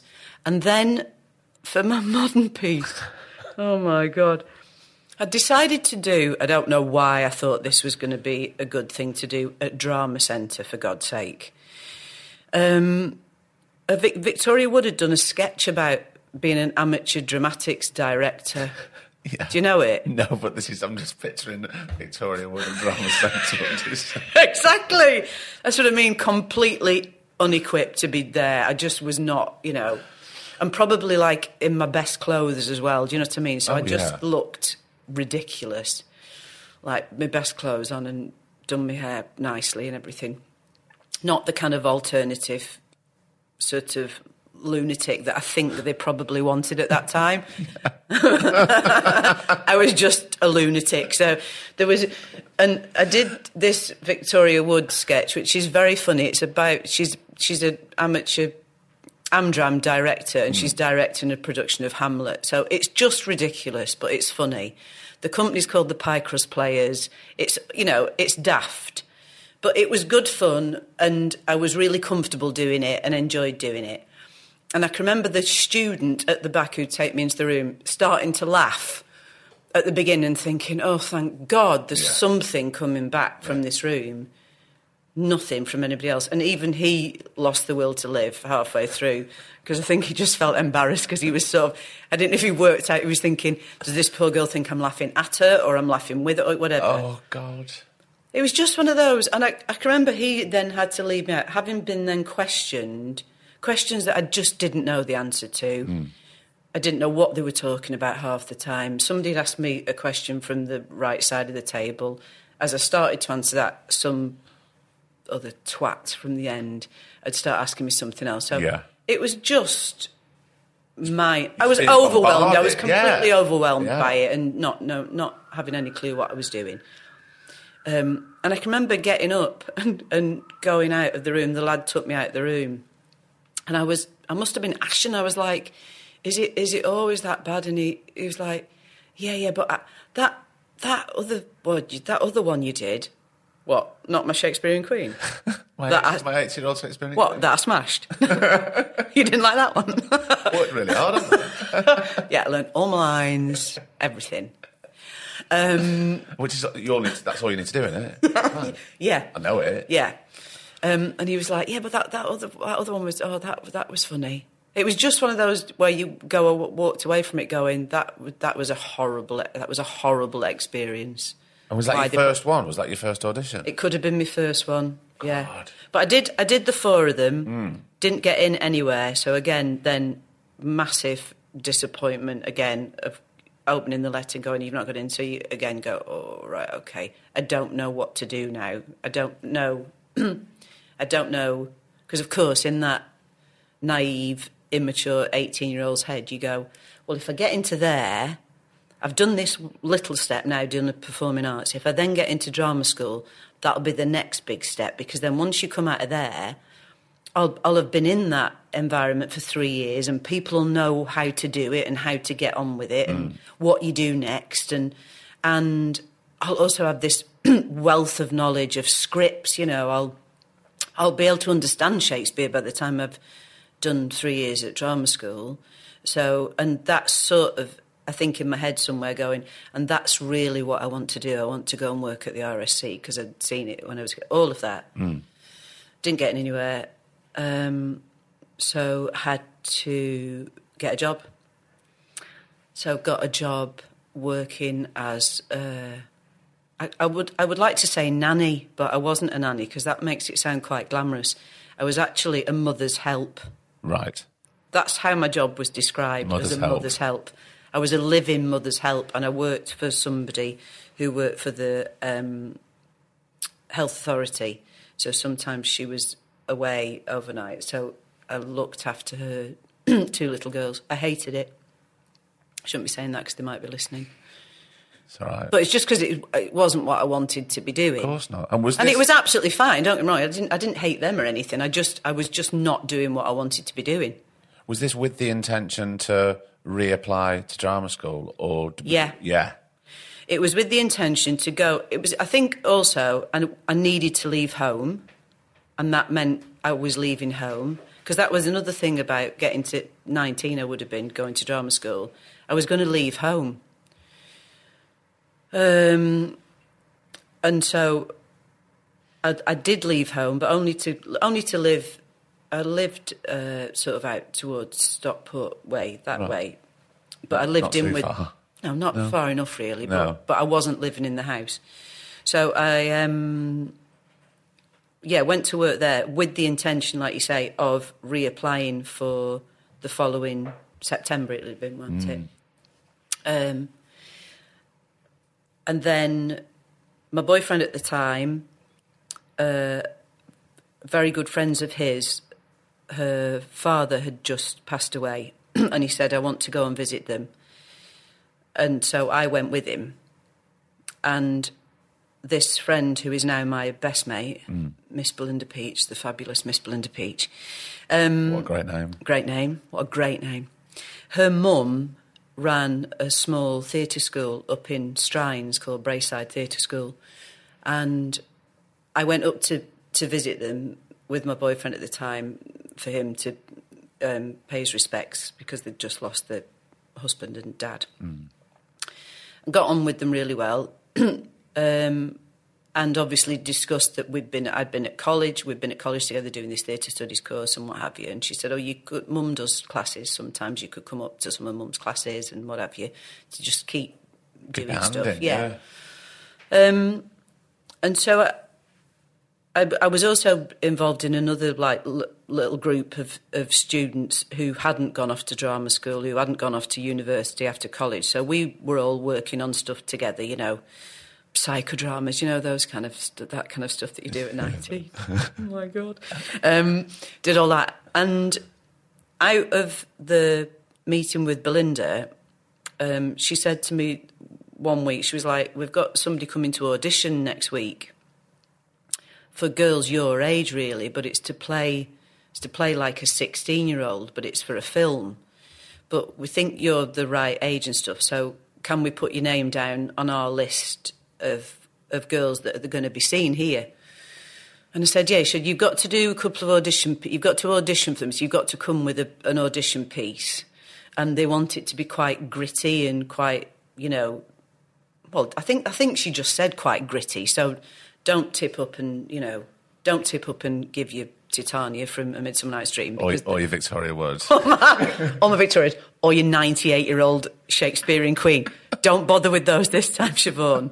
Maybe try and bring something a little modern to the audition. Yeah. So I went and did this audition, and the lady who was there, who I now know was Beverly Keogh, said, can you come back next week and we'll see you again. So I think I went back and saw them again. At the time, I didn't really know what it was for. We knew it was for a film, but even that wasn't really registering with me. It was I was just doing what I wanted to be doing again, so that was great. Mm. So I think I saw Beverly again, and then she said, right, can you come back next week and you're going to meet the director and the producer and, you know, so it was a big, massive recall situation. So Beverly, I think, had been seeing people up here and in this area, and she was recalling everybody. So it was like thousands of girls were there, really. But she'd also said, this girl you're up for playing is... Now, I think they'd sort of said, you know, it's quite hard and tough and blah, blah, blah, blah, blah. So if you can kind of come in dressed for the part, that would be great. I don't think I'd seen any scripts. I can't remember if I'd seen any script at all. So I turned up for this audition looking like a prostitute from an episode of The Bill. Right. Back in the day. I looked... I mean, prostitute / drag queen. I had that much makeup on. I think I'd backcombed my hair, so it was like 4 foot off my head. And went into this, like, cattle market, basically, audition room. And we went in groups of about 10 or 15, sat in a row of chairs and just read with the two actors who I think had already been cast by then. And it just got whittled down all day. So they'd go, you know, out of the 15 of you that come in, you 10 can go home, you 5 can stay. It was like that. That's all I remember all day, going in and out, until it got down to about 4 of us, and I was still there. I was still one. By that point, I was like one of the 4. In out and out again. Okay, then. Right, can you stay and can we work? Can we do a bit more work on some of these scenes? God, a long old day. It was a really long day. Were you feeling the pressure as it sort of carried on and progressed, and it got whittled down, or were you? I think so. I think I was just slightly bewildered by the whole thing, because I'd never been in a process like that before. No, of course. I didn't really understand what they were actually doing, and also at any moment they could have said, right, you can go home. So, you know, we don't need to see you anymore. So yeah, that did that day, and then they said, you know, what we'd like you to do next is, can you come to London next week, and we need you to meet the executive producers, and we need you to read a bit for them and do that for them. So I went off to London and went and met the producers and the executive producers, and at the end of me sitting, chatting and having to read bits with them and stuff, they said to me, you know, we'd really like you to do this. So I can remember going, right, thanks. No understanding of what they were actually offering. No understanding of what they were saying to me at all. Getting to Euston, and walking out in a bit of a daze and being like, oh, you know, thanks so much. But, of course, no understanding of what was going to happen next. Getting to Euston and using the phone box, this is how long ago it was, putting the 10p in and saying to my mum, just my mum answering the phone, you know, you're all right, you're getting the train back here. Yeah, Mum, they've said they want me to do this. And I go, right. I mean, just no idea what we were doing at all, no idea. And going home, and then it just was a weird process of then suddenly somebody going, so you are doing this, have you got your equity card? No. Okay, well, we'll have to look into that because, you know, the film company will have to try and work that out, because that was, back in the day, it was you had to have your equity card to work unless it went to some kind of arbitration, or the film company, I think, at the time had to say, these are the people we've seen, but we don't want to use those. We want to use Siobhan. Yeah. So what can we do about that? And I'd done singing in clubs and stuff, and so there was all that going on, them trying to get my equity card because of that. And you had to do a certain amount of hours. You had to do, which I'd done 10 times, but of course not been aware that you could get your equity card that way. What was it? Because it was like a right catch, you had to do, wasn't it? Yeah, you had to do so many hours, and you had to be paid and have done so many hours, or get it. Yeah, but you couldn't do work it without it. Yeah, yeah. I can't remember, something like that. Yeah, it was all difficult. Changed. Yeah, and so it seemed to be then really quickly, having them said we want you to do it. I was in Bradford in a rehearsal room rehearsing for Rita Sue and Bob Too, 30 million years ago now, and then being in a film. So this is having no clue, literally clueless as to what was going on, what was happening, what I was doing. I mean, was there a sense of freedom in that by not having any sort of frame of reference about what you were doing? You're just going in there cold. I don't think I ever felt that, but there must have just been like, I have to just do what I think I have to do, and not overthink it, and not you know, not be thinking, I wonder how she would walk, and I wonder if she'd wear those shoes, and is this mullet haircut correct, this character, all of that kind of stuff. None of that. I just literally sat in the chair, somebody cut my hair, they put the clothes on, the shoes on, walked down the road. It was that kind of stuff. And I suppose Alan Clark, if I can drop that massive name clanging around on the floor, the way he shot it as well was quite free. It wasn't a regimented shoot. It wasn't, you're right, the camera's being set up here and we're going to shoot this thing. It was a lot of steady cam, which of course I didn't know. I thought everybody shot everything with a camera attached, them running backwards down a road, all of that kind of stuff. But yeah, and we shot it in about 5 weeks. Was it that quick? Yeah.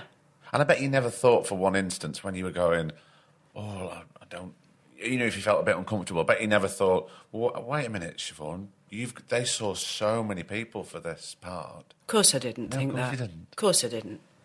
Because I still expected somebody on set to come up on set and go, you know, so I've made a terrible mistake. You've given it, you've done your best. Yeah. But you did a really good try, didn't you? You've had a really good try at it. You were enjoying yourself, weren't you? Yeah. We could see that. Yeah, yeah, yeah. But for a first film, putting everything else aside... First job? Yeah. Yeah. I mean, some of the content of that film for a young woman, it's quite full on. So it was horrific. Yeah.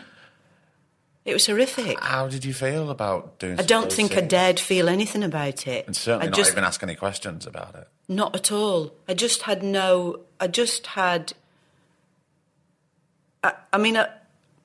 Yeah, it's a bit blurry, all of that. I mean, thank God it was George Costigan, which sounds a very weird sentence to say. Thank God it was George Costigan who was pretending to shag me in that film, because I don't know how I'd have gone on with anybody else. But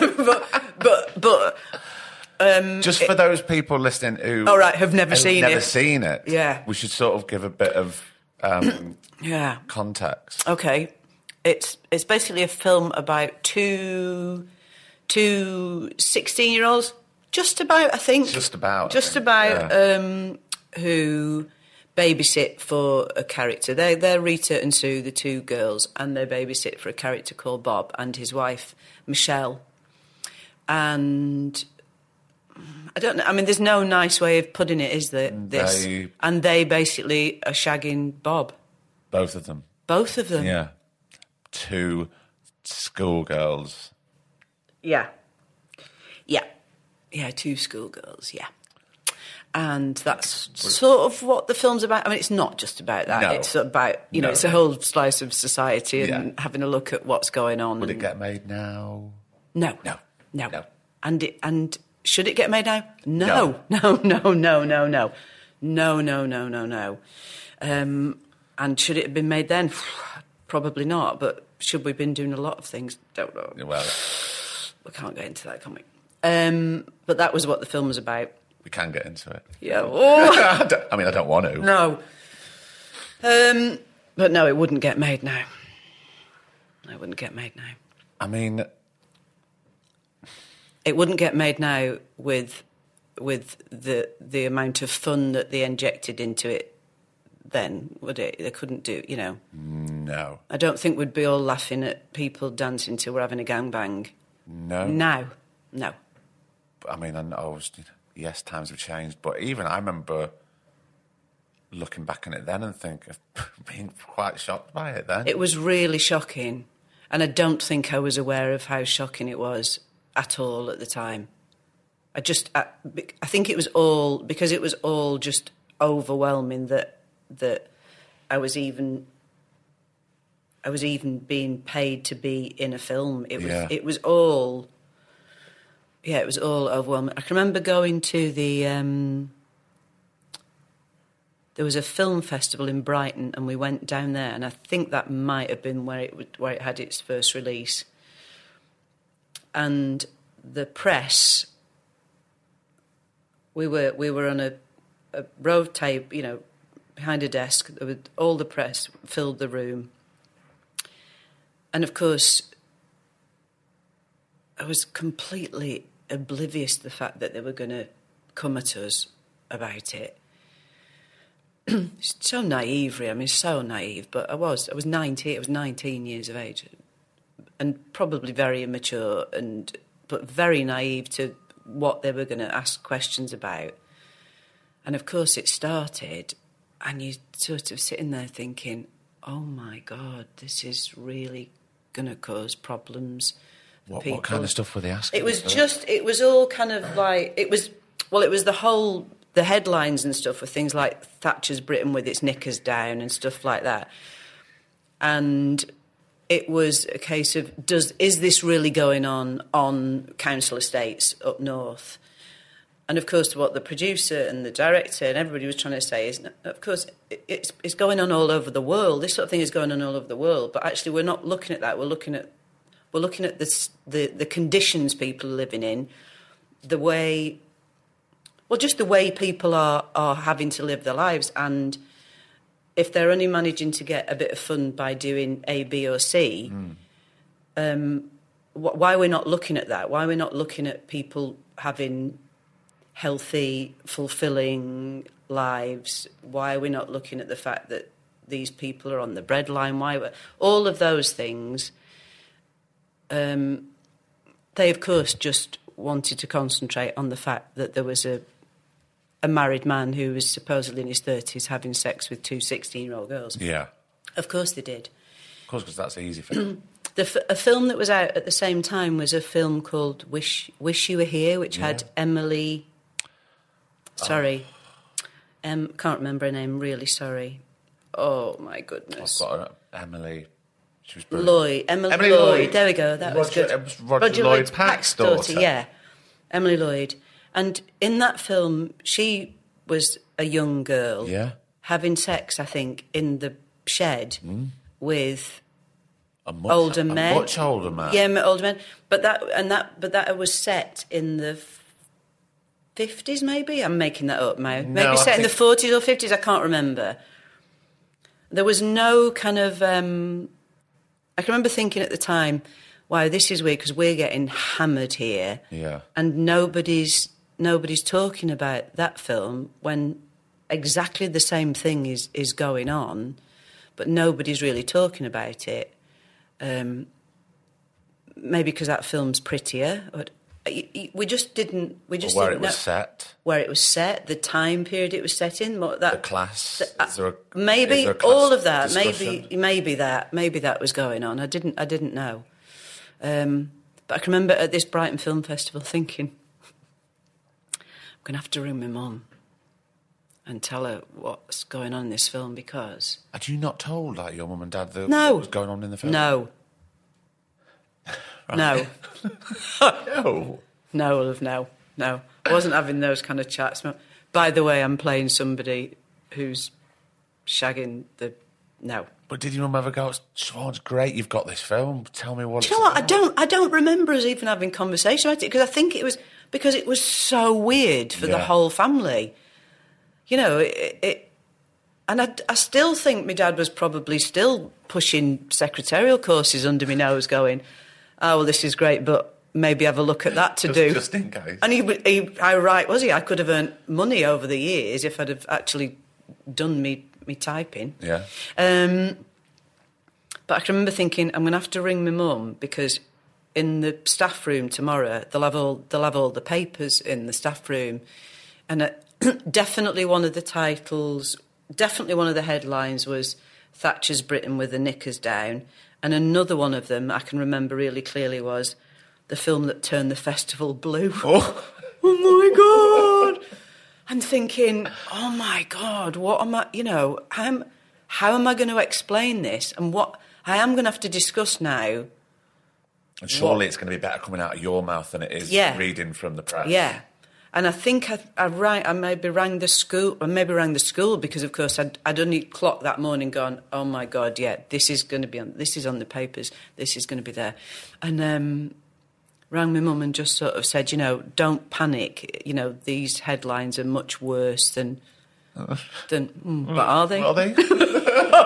Yeah, they're much worse than. Actually happens, and I'm not nude. I can't remember. I don't know if I said anything like that. I can't really remember the conversation. And I think some colleague of hers at work had just said, I'm just going to show you this before you go into the staff room, which was probably a great thing instead of her sitting there trying to have her morning cup of tea suddenly going, that's our Siobhan. So, So I did that. Did you feel protected when you were filming that? I know you said it was you think back and it's quite a blurry time.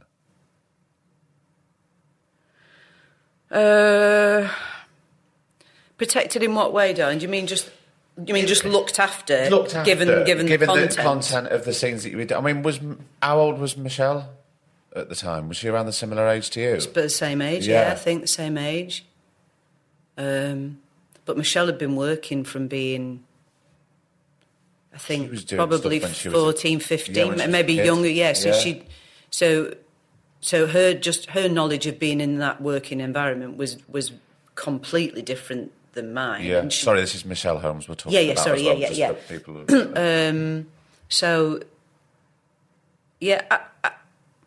know what, Craig? I can't remember. I don't remember feeling.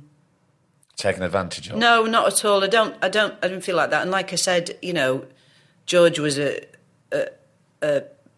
experienced actor as well as a really lovely human being. Mm. So, and a lot of the and to be fair, those the kind of the big scene up on the moors actually ends up. It's farcical in a way. Yeah. So. There's nothing, we were never asked to we were never told to take our clothes off, we were never asked, there was none of that ever went on.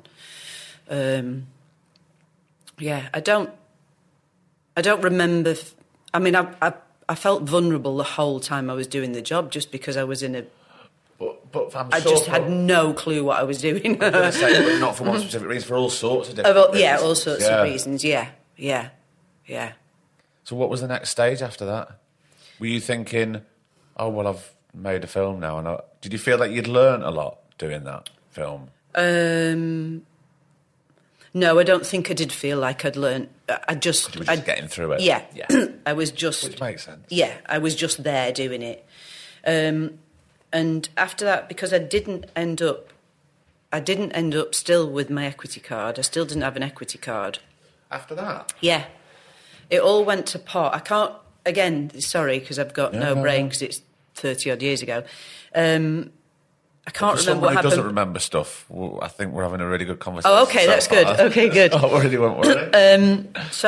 But I didn't have my equity card, and so then it was trying to get me... then, again, trying to get my equity card. And then, again, because of the connection of Rita Sue and Bob Too, Julia, the wonderful Julia North, who's George Costigan's missus... Mm. was working at the Half Moon Theatre in Stepney Green. And I went back and worked. I just went out and got jobs, so I went and I demonstrated spirographs one Christmas in Lewis's in Manchester. And I worked in Samuel's at Julia. I just had to go and get a job because there was no income. Yeah. And so it was weird. I was going off to, like, this film being screened at places, going off at, I suppose, premieres now. Not that it felt like that, and then it was just a screening. But no, couldn't talk about any... Well, I had nothing to talk about, I was working. Yeah. But was your eye still on going to train? Yeah. Yeah. There was still that, but I'd missed that then. I'd missed that because of the film. Missed it, yeah. That September, so yeah. So it would have been another 12 months. Well, that's like so 2 years on, yeah. Which probably now would have been a brilliant time for me to go because I'd have been a little bit more savvy, to work out what was going on. But anyway, couldn't seem to get picked up, didn't understand I needed an agent. I mean, all of this stuff that you kind of go, now, it's great, like you were just saying before about mentoring somebody, you can say to them, right, you sort of need to go along this path, you need to find out this, try and go and speak to them, do a bit of this, do a bit of that. Mm. There was nobody that I had to talk to about anything like that. I just didn't understand it. I still didn't understand the business I was in. Anyway, George's lovely wife, Jules, rang one day and said, look, she was working at the Half Moon Theatre as maybe an assistant director at the time, I can't remember, I think she must have been, and said, we are auditioning for the chorus in a production of a show called Poppy, which is a kind of musical. It's about the Opium Wars, so it's not jolly, but it was good fun. We're auditioning for the chorus. I am going to put your name down. Can you sing? So, of course, I said yes. Can he sing? I can hold a tune. There we go. So... that means yes. Right. So I'm going to put your name down for this, to audition, and so come in and audition next week and bring a song and blah, blah, blah, blah. Okay. So I went off for this audition, of course, with, half of London again, who could all dance and say, everybody I was auditioning with. And I think I might have even had to do my Victoria Wood again, I can't remember, for this audition. But bring out the classic. Bring out the classic, yeah. And also just something that I was comfortable with, I knew was fun, and, did this audition for Chris Bond, who was the artistic director at the Half Moon Theatre then, and the musical director and people, and kind of just about got through a song, not being able to breathe, because I didn't know how to breathe and sing at the same time. So I just held my breath at the start of the song and hope it had lasted until I got to the end. And then maybe put a few dance moves in at the end just to show them that I could move about, even though I was actually struggling to breathe at that stage. But, anyway, went off after that, and I can remember Jules ringing me on the Monday morning. I think I'd auditioned the week before on the Monday, ringing her on the Monday morning and just saying to me, hi, darling. I thought, oh. And she said, look, I'm really, really sorry, but hang on a minute, I've got to go. So I put the phone down at my mum and dad's and thought, God, wow, that was quite brutal. I've obviously not got the job, but I didn't think I was going to do, because I was in a room full of, you know, people to me who were all amazing. You know, yeah. They were all doing warm-ups and stretches and, you know. And she rang me back about half an hour later and she said, right, Chris, as I was on the phone to you, Chris, the artistic director, walked in and said, have you rung anybody yet? And she said, no, not rung anybody. He said, because I want Siobhan to do it, because he'd enjoyed my audition, basically. I think I might have done with Victoria Wood again. Mm. But that had got a laugh and it had been fun and stuff. But he said, I've got to now have a fight with the musical director, who apparently had said, well, she can sing. She doesn't know she can sing, but that's not a voice. I can't train her to sing doing a musical. I need somebody to just be on it, yeah. So, you know, that I can teach the harmonies to, that it's not going to be a struggle to. But he said, I'm going to have that fight with him this morning, and, you know, if he wants such and such a body, then I'll say, right, okay, you can have them, and then I want Siobhan. So I ended up in the chorus of this musical called Poppy at the Half Moon Theatre in London, and I got my equity card. Finally. Playing the back end of a horse called Randy. Pantomime horse called Randy, and that's what I had to do a lot of the time. So I'd gone from Rita Sue and Bob Too, shagging in the back of a car, to being a Randy horse in a musical. Yeah, but I got my equity card doing that. So, yeah. So then what? Then again, just not... And I think something... You're on a path now. I'm sort of on a path, but it's going all over the place. And I think somebody... Well, it's never smooth. It's not straightforward, of course not. I think somebody at the theatre then was saying, you know, right, you need to try and get yourself an agent. But I was basically in the back of a horse costume half of this play. And then when you did see my face, I think it was in maybe two numbers on stage... But they were saying to me, yeah, but you've done a film. Yeah. You've been in this film, so you can go and see agents and they'll at least know who you are because they'll have seen this film. So they can't come and see you in this necessarily because there's really nothing for us to see unless they're... But you've got something there to show us. Yeah, unless they're a, you know, pantomime horse agent, and that's all they do. There must be a few of those. I'm sure there are a few. And so he... I think it was, again, I was being helped then, because I was clueless. I was being helped. People were saying, maybe go and do this, maybe write to this person, or, do you know what, this person's a mate, I'm friends with a casting person, let me talk to them and see where they should send you, or where you should go, or who you should write to. And that's what I did. I think it was... Ayub Khan Din was in that production with me, and me and him just had a great time too. We had a great laugh together, both from up here. And I think it might have been his agent's husband or something that just said, you know, you should maybe go and see these people. They'll definitely just get you in, even for it's just for a cup of tea, yeah, and have a chat with them. And so I went to see a few of them, and I went to see my first agent, who was called Shane Collins. I went to meet him.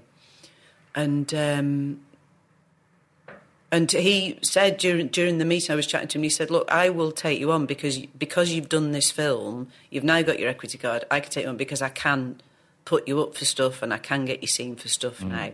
So that's sort of where it started, really. And was drama school and training, was that in the past now? Did you think... Yeah. Even though I'm still chippy about it. Oh, yeah? Yeah. Explain to me why. I try not to be chippy about it. I get the piss taken out of me because people go, yeah, because it's really, you've really struggled, haven't you? Your career's never really taken off because you didn't go to drama school, have you? They do a lot of that with me. I think it's just that feeling of never feeling like I was proper. And if I'd done 3 years at drama school, I might have been proper because at least I'd have read a few more plays. So I could have done that in the privacy of my own home, let's be honest, but I didn't do that. But you would have felt, Siobhan would have felt accepted. Yeah, yeah. Yeah. You must feel accepted now, though. Yeah. Good. I was reluctant, wasn't it? I do, but I lasted a play about 5 years ago, and I can remember one day having a cup of tea, and, you know, I was working with actors who, they'd all been to see stuff that week, and, you know, and just stand there thinking, I can't contribute anything to this conversation other than, did anybody watch Gogglebox last night? Because sometimes we need that question. We do need that question, and also that's again me going. I'm going, and you're just being judgmental now about people who've been to the theatre 3 times this week because you think that's stupid, you know. And of course, it's not stupid. It's what they love doing, and of course, it's not a stupid thing to do. But again, thinking, oh, you know. Is this because I didn't go to drama school? A lot of that. I think there's a lot of that. Do you worry? That I didn't go to drama school? No, just in general. Are you a worrier? Yeah. Yeah. Yeah, I try not to be.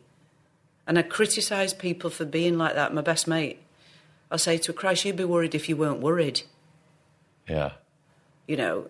You'd be worried about that. Yeah. You'd be worried about the fact you've got nothing to worry about. Mm. So I try not to do that, but yeah, it is that thing into just are you good enough? You know. Do you think that ever goes away? I think some days it goes away completely, and then other days it comes back like a bastard, doesn't it? Yeah. And goes, I'm just going to you're not going to be good enough today. I'm just going to have a bit of a go. I'm much better, though, if I've had a day at work that I don't think has gone very well. You know, years ago, maybe not that long ago, but I'd have gone home and been really upset and bothered by that. And giving yourself a hard time about it. Really giving myself a hard time and thought, you know, you knew what you wanted to do with that scene or, you know, why didn't you do... Or why didn't you cry today? You know, you should have been crying all the way through... All those daft things that you can come away with and go, I didn't do that as well as I should have done or as well as I could have done. But I'm much better now at going, okay, that didn't go as well as I wanted it to, but it's gone, yeah. And also that was down to the fact that we had 5 minutes to do it, or there was that, you know. And so all of those...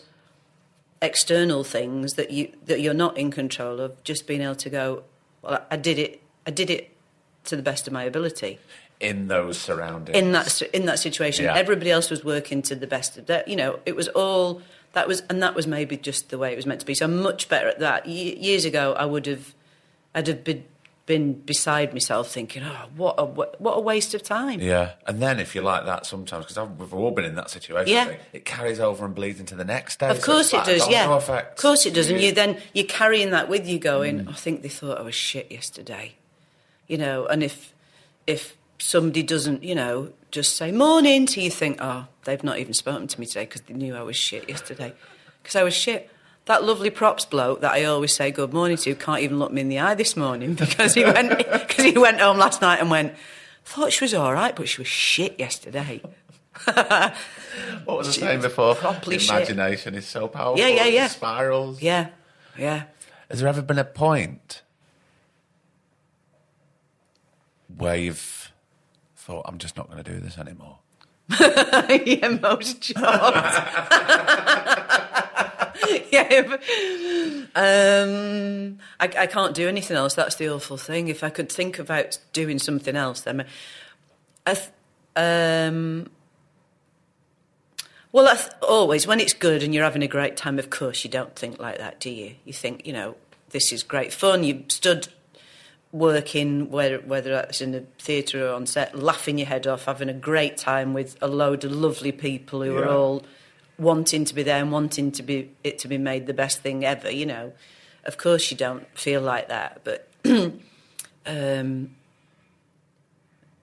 I do love my job. I love what I do, and if I'm having fun doing it, then that's great.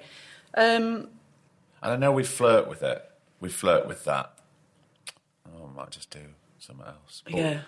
To flirt and to do and to really mean it, though, of, you know, it's two ends of the spectrum. Yeah, I don't think it's always the healthiest profession for people to be in. I just think, you know, mentally you've got to be, well, you've not got to be, but you maybe should be really strong mentally to just go. Because we get knocked, I think, a lot of the time. Not in any big way, but just... No, but it can seem big at the time, and all you've got to do is try and be as resilient as possible. Yeah, absolutely. It takes its toll. Yeah, yeah. So there's that. It can be wearing, I suppose, the thing, isn't it, where you just go... And it's relentless, and people still trying to get jobs, and it's not plain sailing, it's just... And you can go on to a job, like you said before, you can go on to a job that you think's maybe going to be amazing, and day two you're thinking, wow, I'm getting a really funny vibe off you. You're not somebody I can kind of play with, or you know what I mean? Again, that's the worry. All of that, there, and then you've got to be strong to just go, right, well, that's not about me. That's about them, or, you know. But how many people can do that without thinking about it? We know that it very rarely is about you, but you would think it is because you would worry that you've upset somebody. Absolutely, yeah. Upset them or... And also, we don't know what's going on in other people's lives, and everybody has bad days. And of course. Sometimes they just don't bring it to work, or they do bring it to work, and it sort of manifests itself in a certain way. Yeah, yeah. But it's difficult to see that. You can't see that in yourself sometimes, can you? So no. It's, you know, impossible to see it in somebody else unless they're actually stood in front of you weeping, saying, I'm having a really shit time, can you help me? Mm. Which we don't do very often, do we? But no, we don't. Yeah, I suppose you're right. I just flirt with the idea of, you know, retiring and taking up gardening. No interest in gardening whatsoever. Just trying to find something else to do? None whatsoever. No. Something else I was going to ask you then. I've got mates who are saying, please write that down. Can you start writing that down? If I'm telling funny stories and stuff like that, you know, or we're chatting about stuff, we're just chatting about life, and they go, oh, have you thought about writing? No. Do you not think that's something you would do? Even if you're just sort of writing it down? Maybe for my own amusement, yeah. But I'm kind of in awe of people who can, you know, go, I've written this script. I think, bloody hell. Where did you find the time to do that? Yeah. So, do you find are things getting harder or easier as you get older in this career? In life, or well, that's two separate questions. Yeah, okay.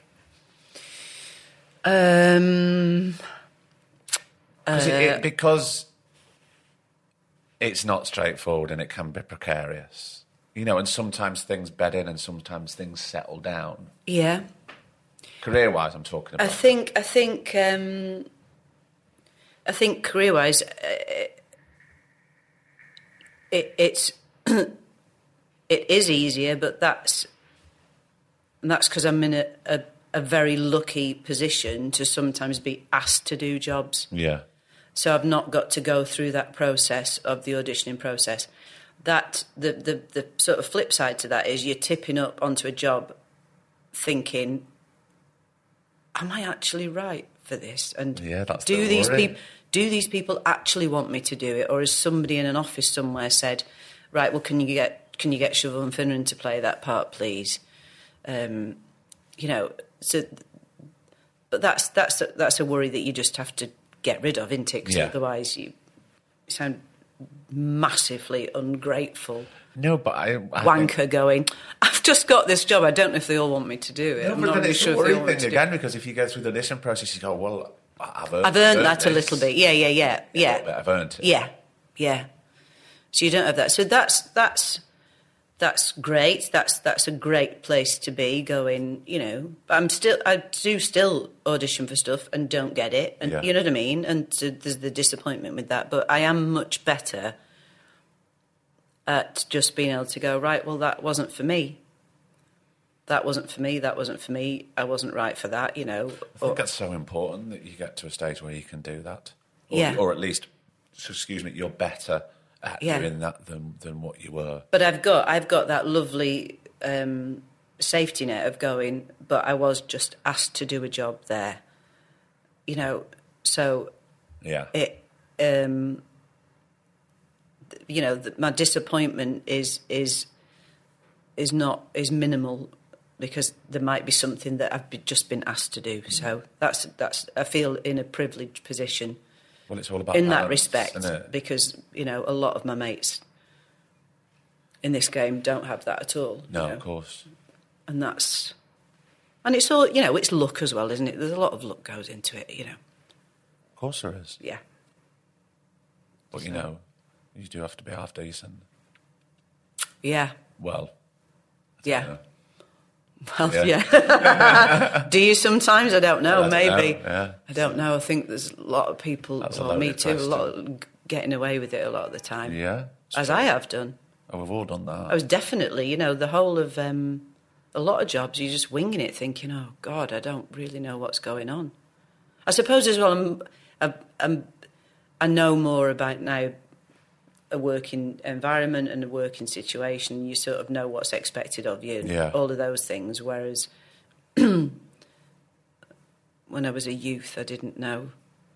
But you know, we weren't supposed to know then? I don't think we were supposed to know, no. Yeah, so I'm much more aware of all that side of it, but yeah, so that's an easier way of being into it, and it, and just knowing that stuff will be all right. There's a good feeling there, isn't there? That's a great feeling to have. Just going, I'll be all right though, because I've been through this 50 times during this career. You didn't get that because of the A, B, and C. You didn't get that, you know. You did, but I'll still be all right. Hopefully, even if it doesn't feel it at the time, obviously it will be all right. Yeah. Can I ask you one last question? Yeah. Are you happy? Am I happy? Yeah. Yeah, very happy, thanks. You seem like a really happy person. Oh, yeah, no, I am. Have I sounded really depressed throughout this entire interview? No, never. It's just sometimes it's one question that I end it with and ask people, because I don't think people ask it enough. Yeah. No, I'm very happy, yeah. Yeah, good. Siobhan, thanks so much for coming on. Thanks very much for asking me. Did you enjoy it? Yes, thank you. I did. She says with a pained expression on her face. No, I did enjoy it. I've enjoyed it. I've just waffled her probably, haven't I? No, everybody thinks that's lovely. Okay, good.